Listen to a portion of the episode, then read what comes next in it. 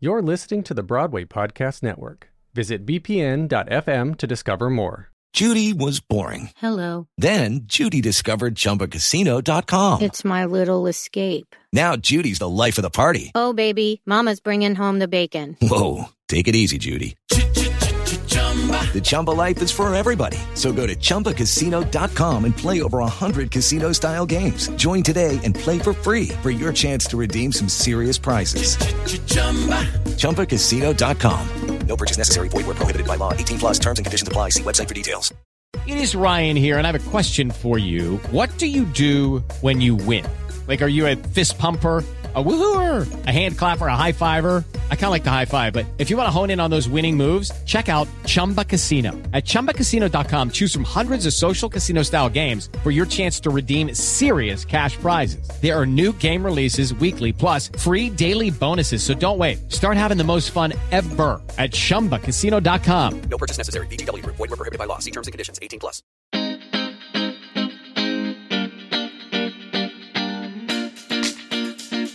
It has occurred to me that there are not many women Mm-hmm. who have written scores uh, that I learned growing up. I'm only now starting to learn more music that was written by women. Hello and welcome to Why I'll Never Make It, featuring insightful stories and conversations with fellow creatives on the realities of a career in the performing arts. I'm your host, Patrick Oliver Jones, and the website is winmipodcast.com.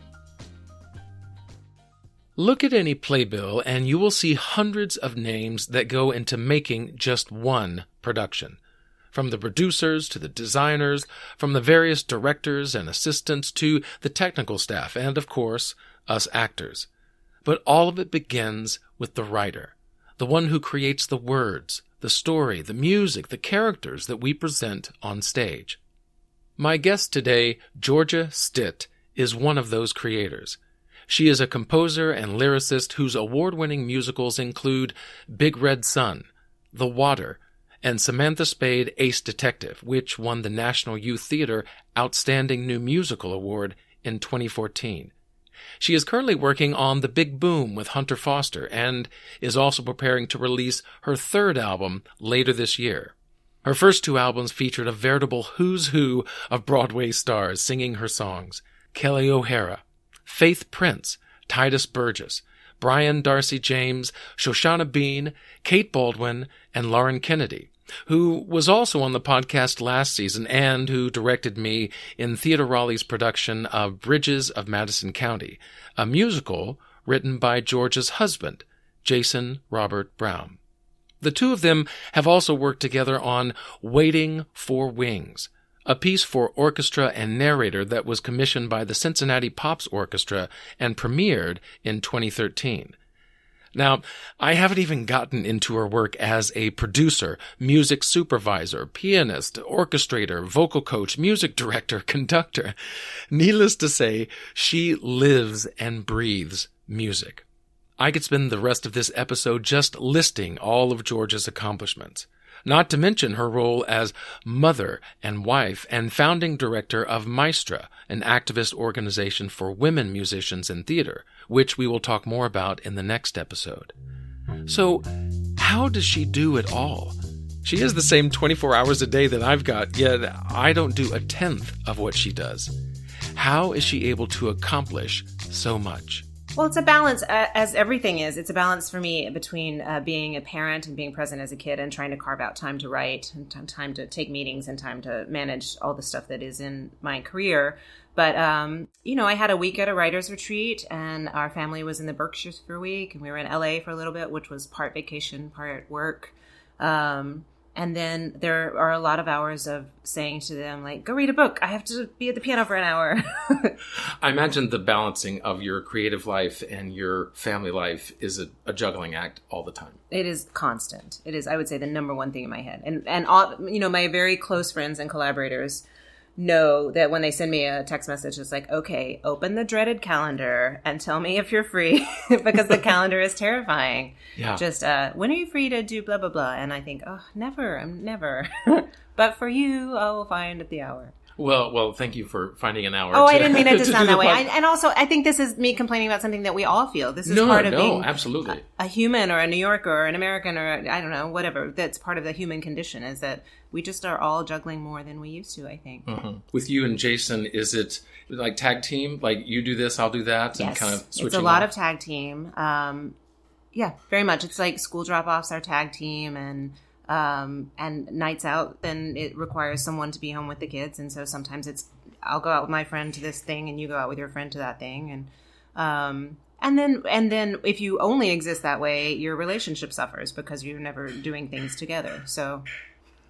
So there you go. Uh, so we we said we would make a joke about it. The washing machine broke yesterday, and there's a repairman in the next room. I chose this room because it would be isolated and quiet, and uh, And and, you're going to hear banging in the But, background. but but you know what? The plumber's got to do his job too. That's right. Right. I, have got to have clean clothes. right. Luxury problems. I Right. Know. No, no, no. A- washing machine is, is very vital in these days, especially the fact that you have it in the apartment, which is that's a- what I mean. That's the luxury Wh- which, problem. which is a rarity in, Yes. in New York. Yeah, I, I have to go down five flights of stairs and then go down into the basement. So I guess it's six total flights. Yeah. Well, that's to your get to mine. exercise. Yeah, and then you carrying it back and forth the clothes. So I'm I'm staying very. and this is and why trim. you'll never make it because I have to travel so to do far. your own laundry. Well, fortunately for us and you, the majority of our conversation was in the clear and noise free. In fact, at the very end of this episode, I'll take you behind the scenes of some of the parts that had to be edited out. But much like this podcast, the process of composing music and lyrics involves a lot of editing and rewriting. And so I asked Georgia, how does she know when a song is ready, when that editing and rewriting process is done? Well, it's never ready and it's never finished. I mean, even things that are published or, or, or released on albums of mine, I think, oh, if I could go back now, I would change that. I would change that lyric. But the question of how do you know when it's ready? You start with an idea and you work on it as far as you can until you feel like I can't go any further until I hear this out loud. Um, and and that's when you either bring in actors or musicians. You know, you bring in people who can help you realize your thing, and they bring their insight and ask you questions about like, why would my character say this? Or I don't understand this beat. I don't understand how I get from here to here. And you start to recognize, oh, right, I haven't written that yet. Or um, sometimes when I hear something read aloud, I realize that an actor has just been sitting there for a really long time, not doing anything. And I think, oh, I have neglected a character. that character needs to do more. But I like to work a long time before I get to that point because I think I have control issues and fear about I don't want to put work out that's bad. Like I don't want actors Right. being like, "Ooh, this reading was horrible." Um, so I try to get it as far as I can before I open it up and and share it with people. But you can never in theater, you can never be done until you start collaborating. As a musician, I much prefer to play with other people. You know, it was very clear to me early on I was never going to be a concert pianist.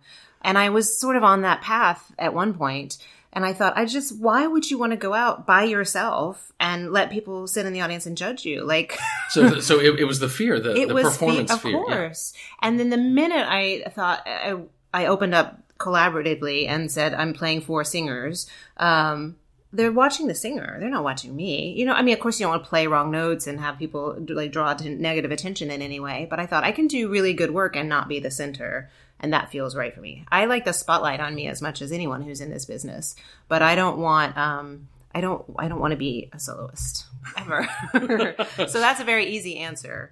So, Um, so then you must have great respect for those of us who are the soloists and those who are in, in, in front. I do have I do have respect for you, but I also recognize that you are dependent on your musicians too, uh, musical theater actors. And in the audition room, there's the reader or there's the accompanist. Right. Th- those are like the people that we are hanging on. Be like, yes, support me, help me through this audition. And and, and you've gotten to do some, you know, in your early days. I assume you don't do much uh, audition. Audition piano, playing. no, I don't really do that anymore, but I did love it when I did it. It was a great way for me uh, to learn the repertoire because I uh, was a good sight reader, and so when I moved to New York, I got work pretty early on um, playing auditions for actors, and I was also coaching. So I would see the things that people brought in for coaching and start to get to know what people were using for auditions and how what a good cut was. and then playing auditions was great. And I there's so many tricks. Like I remember an actor would put something down in front of me and say, "Do you know this?" And I thought, I'm not going to say no. I'm going to like, it would fill you with panic if I said no, I know that. And I was like, yeah, yeah, of course. Frantically scanning Right, to see if there are any repeats or any cuts or like key changes or anything that I needed to catch. and I'd be like, and what's your tempo? And then they would, they would give me another 10 seconds while they're telling me Right, right, to process so that by the time they, they're ready to work, I'm familiar enough to do it. See, for me as, as an actor, I've at least prepared what I'm going to do in the audition room. I can only imagine for the accompanist what it's like. Even that can have its own fear of like, can I play this right? Right. Well, the higher up you go in the world of audition piano, by the time you're working at the like playing in New York at the Broadway level, you're expected to know the rep. And the minute a show opens on Broadway, those pianists get the vocal selections and learn it. Like you wouldn't, I, it, you know, I'm sure there are exceptions, but you wouldn't want someone to bring in something that's running that you don't know, that you haven't at least been familiar with. You're listening to the cast albums, you're, you know, just making sure that you're familiar with the rep. I remember when Light in the Piazza came out, just all of us pianists were frantically learning it because you're like, I don't want to be asked to sight read this.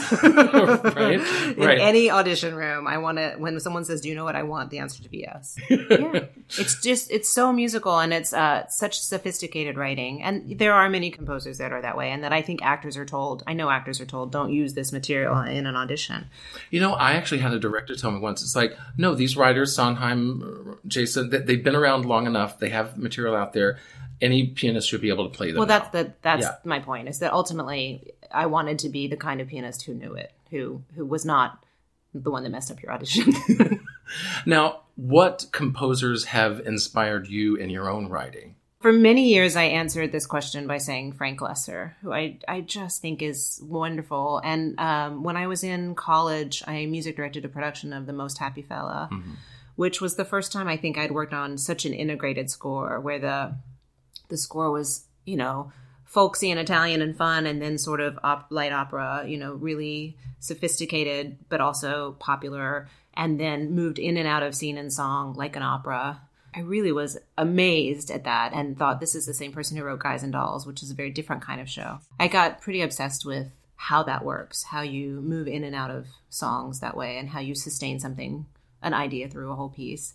And then in contemporary life, I certainly I've learned a lot from Jason, even just as a musician. And Adam Guettel is totally inspiring as a composer. But it has occurred to me that there are not many women who have written scores uh, that I learned growing up. I'm only now starting to learn more music that was written by women. And of course, there's Jeanine Tesori, who is in my contemporary, but just a little bit ahead of me. You know, she was there first. She's a little bit older, but she um, paved the way for for me even to do this. You know, I just told the story yesterday to somebody that when we talk about the golden era of musical theater, we're talking about the 30s, 40s, 50s, 60s, and um, we'll talk about Maestra in a minute, but Maestra is an organization I started, and on the Maestra website there is a timeline of musicals on Broadway that were written by women, and there is a gap between 1930 and 1970. There are uh, almost none. There's Mary Rodgers um, in the mid 50s, and there are two other women that are like one-off shows that are not famous. You don't know Right. them. Yeah, And then that- yeah. there's nothing. Like there's a lot in the 1910s and 1900s, 1910s, like songwriters, and then there's nothing. And then in the 1970s, it opens up with Micki Grant and Carol Hall and people. And then Jeanine Tesori has several shows. And now they're starting to be more, especially when you factor in people like Dolly Parton and Cyndi Lauper and Sara Bareilles and those Right from the pop world that Right. are now coming in. But what we call the golden era of musical theater, there's really just Mary Rodgers. A lot of the dance arrangers and the music copyists were women, but they mm-hmm. weren't the composers. Hmm. And so, uh, one of the things I'm interested in is like, what's the story there? Was there a glass ceiling? Like, what was the story of why those women didn't get to write shows? Shoshana Greenberg is a playwright, librettist, and lyricist who is also a freelance journalist, and she helped with that Maestra timeline of women composers on Broadway. She found that in the early part of the 20th century, before that golden age of musical theater, that most shows on Broadway were either revues or musical comedies that incorporated songs from many different writers, and that format created a lot of opportunities for music by women to be heard. But once we get into the 30s and 40s, then almost no women can be found writing for musicals. Shoshana surmises that this is perhaps a decline due to the rise of the book musical, which is what led to fewer writers per show, or it could be to the Great Depression itself. Ticket sales plunged, causing theater owners like the Shuberts to file for bankruptcy. The Great Depression deeply affected the area, causing many theaters to shut down, some reopening as movie theaters while others showcased live burlesque shows. And so the economic landscape was certainly at least a factor in what was going on in theater at the time. And it wasn't until 1959 when Mary Rodgers wrote Once Upon a Mattress that a woman was writing for musical theater again. Mary Rodgers was the daughter of Broadway legend and titan Richard Rodgers, and she will be the focus of this week's Broadway Pioneer but even after the golden era of musical theater, when women writers started to become more prevalent, it was still an uphill battle. Lucy Simon, who wrote the musical The Secret Garden, says that theater used to be an old boys club. Now that's changed some, yet look how few women composers have been to Broadway. Simon says, quote, women have to fight their way in. We're also perceived as being soft, whereas traditional musicals are perceived as tougher so producers do what's safe. Simon says that one way to combat this is, quote, do the best work you're capable of. Reach down into the center of who you are. The journey is so difficult, unless you enjoy it, don't start. Care about the journey, not about the product. If you can, collaborate with somebody who has already been there. Another composer who knows a lot about collaboration is Carol Hall, who is part of the writing team for Best Little Whorehouse in Texas. She also believes another factor disadvantages women. Quote, We always want everybody to get along. We find it difficult when people fight tooth and nail for their turf. Women suffer from their instincts to make peace. I regret sometimes not holding my ground. If I had to do it over, I would be aggressive in a way which would have horrified my southern grandmother. I'd smile less. Unquote. But another playwright and activist, Ella Rose Chary, takes a different approach. She says the solution can be found at the very beginning by getting more women to apply for grants and commissions from theater organizations. Outreach programs, classes, and workshops, theater organizations can do more to develop a new batch of women writers and composers. Jeanine Tesori was such a composer who benefited from the Lehman Engel workshop at BMI, which has jump-started so many careers on Broadway. Tesori speculates that so few women compose musicals because they're taught only to interpret, not to create music. She says there's some risk taking involved, and music is part science, and so it stems from how few women go into the sciences. But she says it's all about persistence. She advises, quote, Nothing replaces studying the craft, and perseverance, and courage. See all kinds of work, learn to orchestrate, learn what different arrangers do. There are certain finite qualities of music, certain combinations of instruments. Study constantly. Put your own projects together and find people who can make them happen. Unquote. So, a running theme between all of these women is that it takes collaboration and working together to bring more female voices to the forefront. And so, how is this activism, how has this push for more women's voices affected the kind of music Georgia writes? I'll tell you, it's changed my writing in recent years. Um, the very first cabaret I did in New York, I think it was at Birdland, um, when I was in my 20s, I, I still have postcards from a show that say Georgia Stitt, In and Out of Love. That was the name of my cabaret uh, because they were all love songs. They were all about when I was happy when I was in love, and they were sad when I was not in love. And I put that up without any irony. I just, these are the songs, this is what I'm writing about. And now when I look back on that, I think that was all I knew to write about. And I think when we think about musical theater songs for women, those were the roles. It's the wife, it's the girlfriend, it's the you know the the songs that we wrote were about our relationship to men. You know, those are those are what women were asked to perform. And so I thought that was what was expected of me to write. And as I've gotten older, I think there are other things to write about. We are allowed to have opinions that are not about whether or not we're in love or our relationship to the men in our lives or the love interests in our lives. And so I've been more conscious about not doing that, about finding other uh, other things that are songworthy and making sure that I'm giving the actresses things to play that challenge them in different ways. One of the issues I think is that men writing for women and their experience, there's often a disconnect.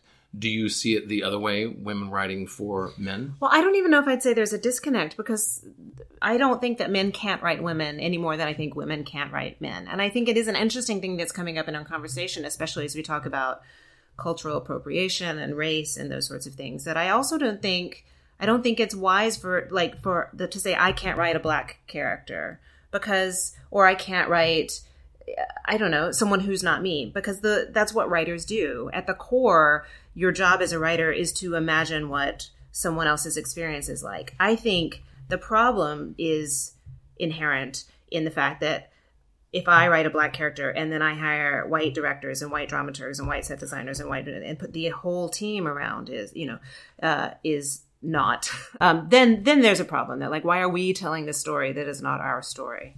I actually think it was toni morrison that said um, we have to be able to write. We have to be able to write other people's stories. Like that's what writing is. You have to be able to use your imagination. That is the whole point of writing. But there are times when the way someone says it if a woman has written something expressed something and i hear it i think wow i've never heard it expressed quite like that. That hits me in a very personal way that i understand because she has lived something that i have lived and not just stories about childbirth or stories about you know not just motherhood kind of things but but in that vein. I was listening to um, i don't know if you've heard of the group love junkies but they're a, a, trio of women writers that come together every now and then and one of their big songs was girl crush and it's about oh i do know that. Yeah yeah yeah, yeah. And, and so the basic gist of it it's a woman having a girl crush on another woman because that woman is now with the man that she used to be with. Mm. And so and so it's a it's a different take on that jealousy aspect whenever you lose a lover. And mm-hmm. and I think that it's a viewpoint like that that can be very interesting from a woman's viewpoint that, you know, as as a man probably think about in that kind of way. Well, I think the whole point now, the, the whole conversation around this issue is we learn more and we grow more when we consider other people's viewpoints than our own. So if the canon is all white men telling us how we're supposed to feel about love or romance or ambition or wealth or anything, then that's a very limited perspective. And there right. were many, many great musicals written by those men. I'm not disparaging them at all. I'm just really excited in hearing um, other people's voices on those same subjects. The novels that I've read, you know, deliberately looking for more diverse authors, just because I think I wasn't uh, I wasn't taught these stories growing up. There's a right. whole. I just read somebody said um, uh, this was one of those things that went by on social media that said privilege is when your experience is taught as the required subject and my experience is taught as an elective. Hmm. And I thought that's right when you think about the women's history classes or the you know all the all the races that we called minority classes, and then European history is the thing that's required. And I think, okay, so I'm going to make make a point that I'm reading and learning those things because they're part of our global history too. And those right. are the stories I'm interested in hearing in the theater as well. I think that's so important for us to be as well rounded and versed in these other stories and these other histories, regardless of, of what race or gender or sexuality we bring to it. Mm-hmm. I think we as artists, we're trying to get an audience to see something differently. We're trying to express a certain story or message. And I think the only way we can do that is if we have all these other stories around us so that we can best tell the story we want. Mm-hmm. Right. Yeah. And to connect across that fourth wall, to connect and uh, make someone feel the same as a character who they may not actually be the same as. Yeah. Yeah. Now, now, now, some of your earlier work, were you always composing, or did it first start as a musician, as an instrumentalist, and then you composing came out of that? I mean, earlier work in high school, I was a pianist first, you know, in high school. But I um, I started composing in eh, 15 or 16 years old, 10th grade, I think, summer camp. I, I took a composition elective. I went away to music camp as a pianist and took composition as an elective and thought, oh, I really like this. And came home and found a composition teacher and kept working and then applied to college as a composition major. So I was always a composer. My degree, my undergraduate degree is in theory and composition, and then I got a master's in the NYU Musical Theater Writing Program. So I've always been a composer first. But when you're a 22 year old composer who's new to the city, nobody's hiring you. like there's no there's no way to make any money. And the marketable skill that I had was that I could play the piano and I could sight read and I had studied conducting and I had studied orchestration. And so I very quickly fell into the music director path. Mm-hmm. And I'd say for the first 10 years of my career, I made my money as a music director and I was composing on the side. And the pivot point for me was when I released my first album, which is called This Ordinary Thursday. And um, I paid for it myself. I mean, I hired a producer and I hired all these musicians and I paid for it myself. And over the, the time that it's been out, it has paid itself back. It, you know, it, it was a worthy investment. But I think it just put me on the map as someone who wrote as opposed to that music director, that pianist. And it became my calling card. And I think people people thought, "Oh, oh, you've taken up composing," and I thought, "No, I was always doing this." right, like- overnight sensation. Yeah, overnight sensation. I've been twenty doing years this for in the 20 training. years. Yeah, exactly. in those early years in the '90s, there was. um there still is a person named Joel Fram who is a music director. He's actually the music supervisor of the incoming production of Company, the Broadway production. But in those days, um, we were all playing in the pits of Broadway and doing audition piano and coaching and all of the things that music director people do. Um, and he started an organization called the New Voices Collective. And he said, there are so many people that are playing in the pits and trying to be conductors that are really secretly composers. And he put on concerts to showcase their music. And we all became peers and colleagues. We got to know each other and got to know each other's works, and we called on each other to sub. And it was this wonderful community. And, and we're all still friends, you know. Uh, Joel lives in London part time and in New York part time. And so anytime he comes back to New York, we're like, I know we're old now, but let's do another New Voices clip.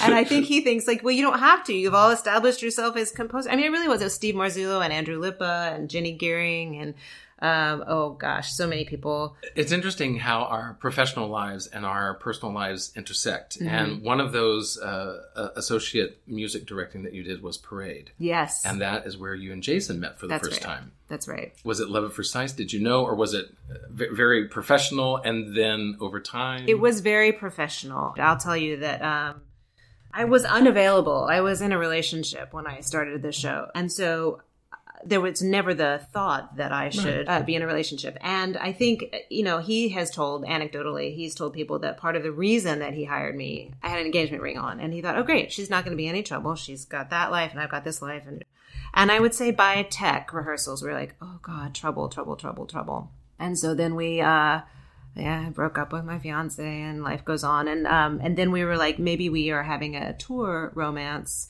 But then we got back to and it continued. You know, we liked each other's friends and we continued to work together and it just grew from there. So it's interesting because certainly now in the Me Too generation, and I have a teenage daughter, I, I just recently said to her, like, here are the, all the reasons why it would be bad to date someone at work like you know and power imbalances and you know and what happens if you have a romance and then you break up but you still have to work together and i was like but don't do what i did Right, right. which is exactly that That's what every parent does. It's like, do what I say, not as I do or did. Right. All these years later and out. yeah yeah and it um yeah he was definitely the person that i was supposed to be with and and we have now endured hurdles and many professional things and um there's nobody i'd rather be on this journey with Yeah, I, I imagine when when one of you's up, the other's down, and it's the back and forth to, that you can both support each other through that. ideally well people ask me about being married to another composer and I, I you know i don't i don't like to talk about it too much but what i will say is um that when we are competing as composers or as uh, your work time is more important than my work time, or your event is more important than my event, then it's bad. Um, and we have now spent many years navigating that and trying to figure out how to be supportive instead of competitive.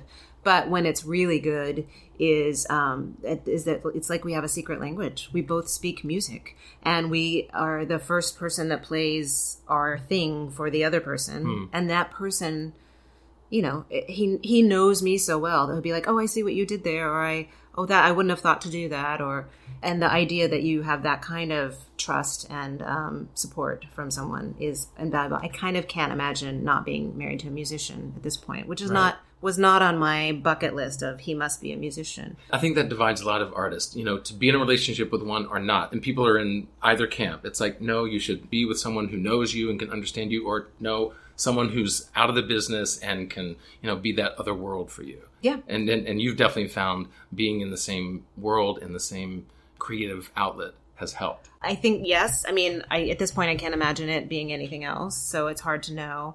But um, it has its pros and cons. But the pros are really great.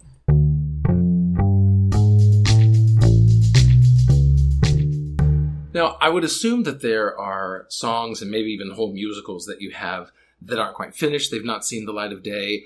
How do you know when a song has maybe run its course that maybe it's time to put it away, or do you keep kind of slugging Wow, on and, and, and keep going with it? That's a really good question, and something that I'm dealing with presently.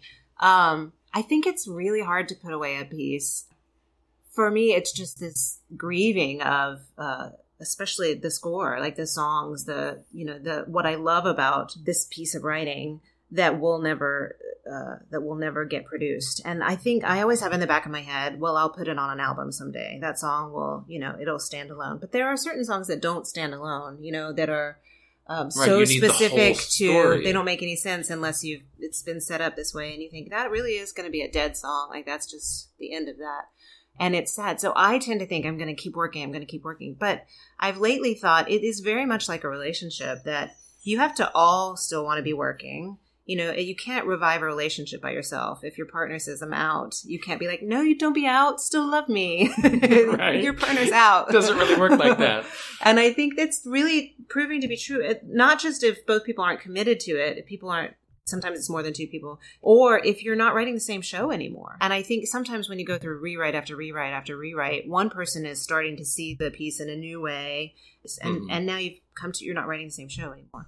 Um, and when, when that happens, I think it's just this sort of tough self-love thing of, okay, I, my time will be better spent if I if I spend it on this new project than if I continue to fi- try to fix this one. It's Yeah. hard. You hope that the next tinkering will be what fixes it or what takes it to the next level. Or that someone will come in, like a producer or a, an actor, or someone will come in and say, "Oh, I get what you're doing. Um, what if you do blah blah blah?" And suddenly, that's the one idea that like makes it all fall into place. You're like, "What if we're just one idea away and we've given up?" But sometimes you know, like you know, especially if, if you if you for me, if you've spent more than a year trying to like rehash something and you can't figure it out, it's like, what, what else could I have done in that year? And I assume that some of it comes in 30 minutes and others it takes three years. And so has there been like a trick? Like, I know if it happens immediately, this is probably a good thing. Or if I have to work on it, then it's, it's not really going to make it. I think sometimes if something comes quickly, uh, I know that I've put down basically my, I, I call it my default music. Like there's, if, if you ask me to just go make up something at the piano, there are about four things I would do. And my first impulse of improvisation would be one of four patterns. And sometimes I sit down and those turn into a song and I'm like, oh, look how easy that was. And then a few days later, I'm like, that's because that was your default music. You just Right. wrote down your default music. Right. Um, and so for me, it's a, an idea that I can't get out of my head before I even start writing. You know, uh, either it's a lyrical phrase or a musical phrase or an idea about how I could make time work differently or, you know, those sorts of things get stuck in your head and you're trying to solve the problem so that by the time I get to the piano, it's already a good idea. Hmm. Um, and I think really a lot of it is about uh, what when what's on deadline. How much time do you have to do it? Do you have to turn something out very quickly? Right. I've had to turn things around in 24 hours. Sometimes that, that's its own and they motivation. get really good default music.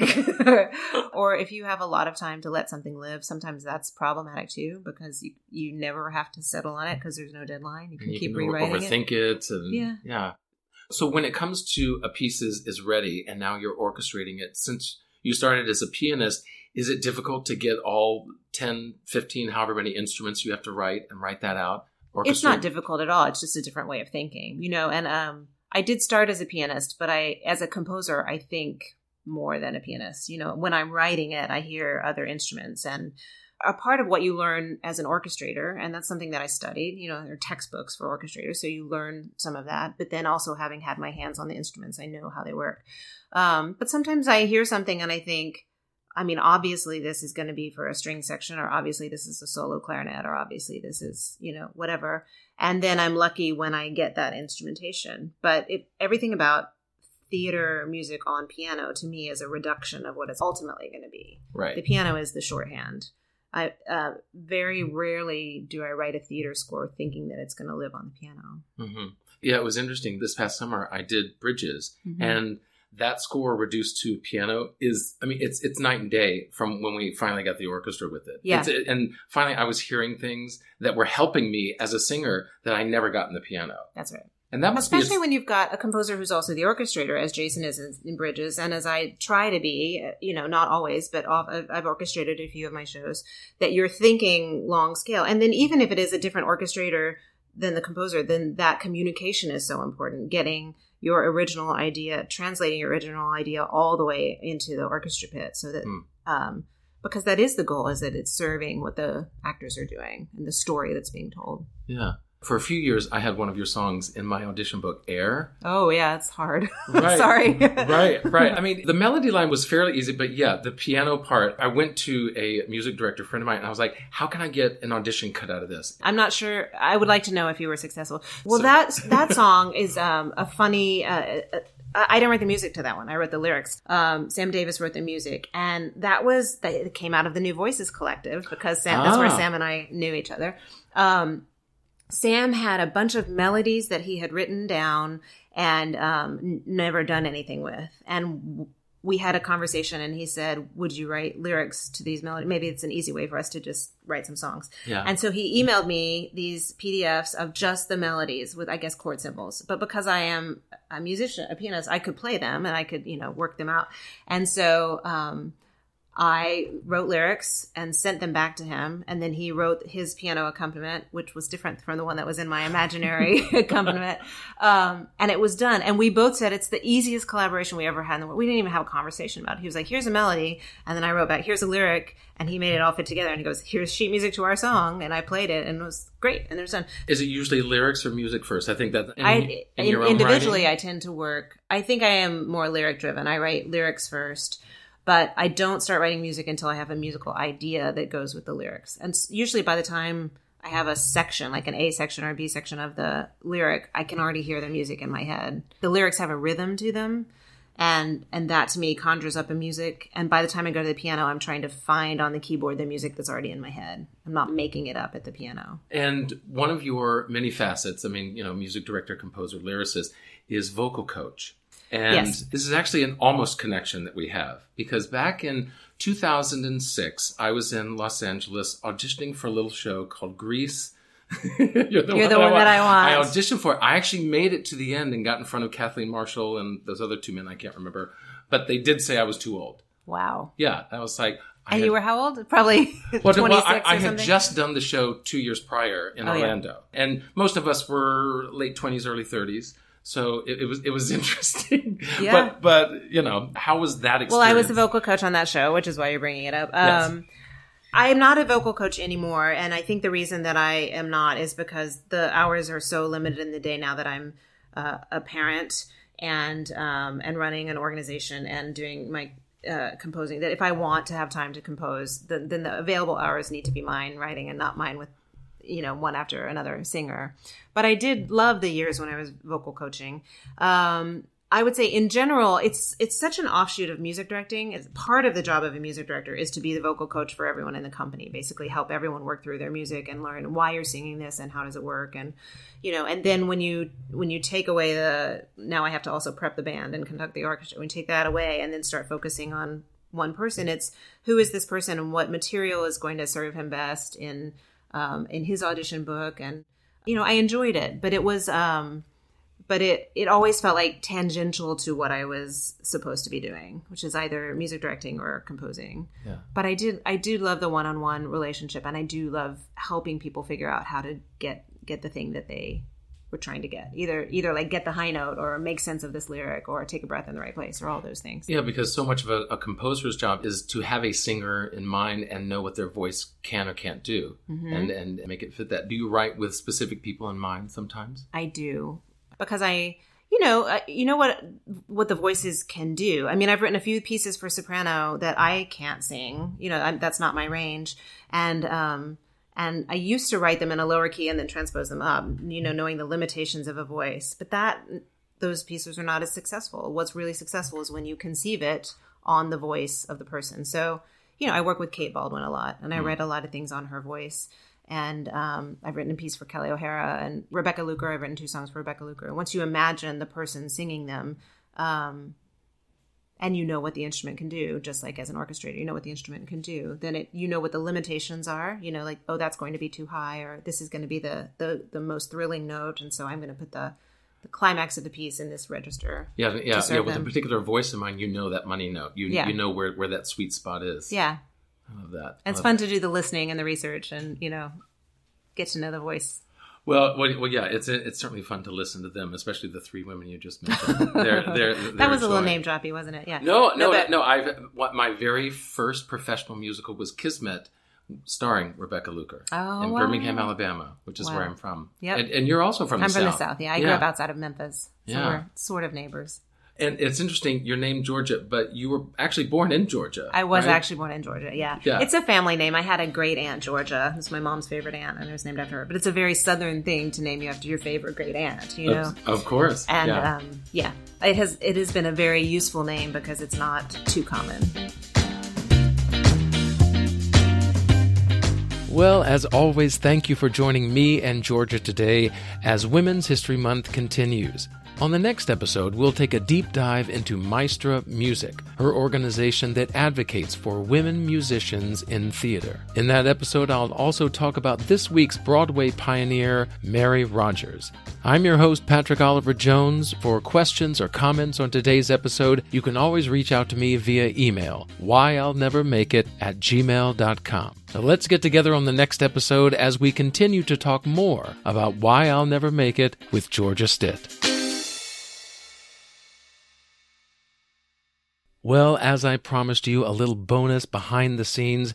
These are some of the clips that obviously got edited out of the episode due to the washing machine repairs that were going on during our interview. Through it all, George and I kept rolling with the punches, and we ended up with a great conversation. You never know when a piece is ready, and you never know when a piece is done. Hello, that is my washing machine. Should we pause? yeah, we should probably pause. And now, when I look back on that, I. Hello. We Just finish this thought. Now, when I look back on that, I think, um, and now when I look back on. I love it. I love it. I love that. We'll We'll, pause we'll- for a we'll- moment. we'll let them finish the sheetrock. oh, that's oh nice, nice and grindy.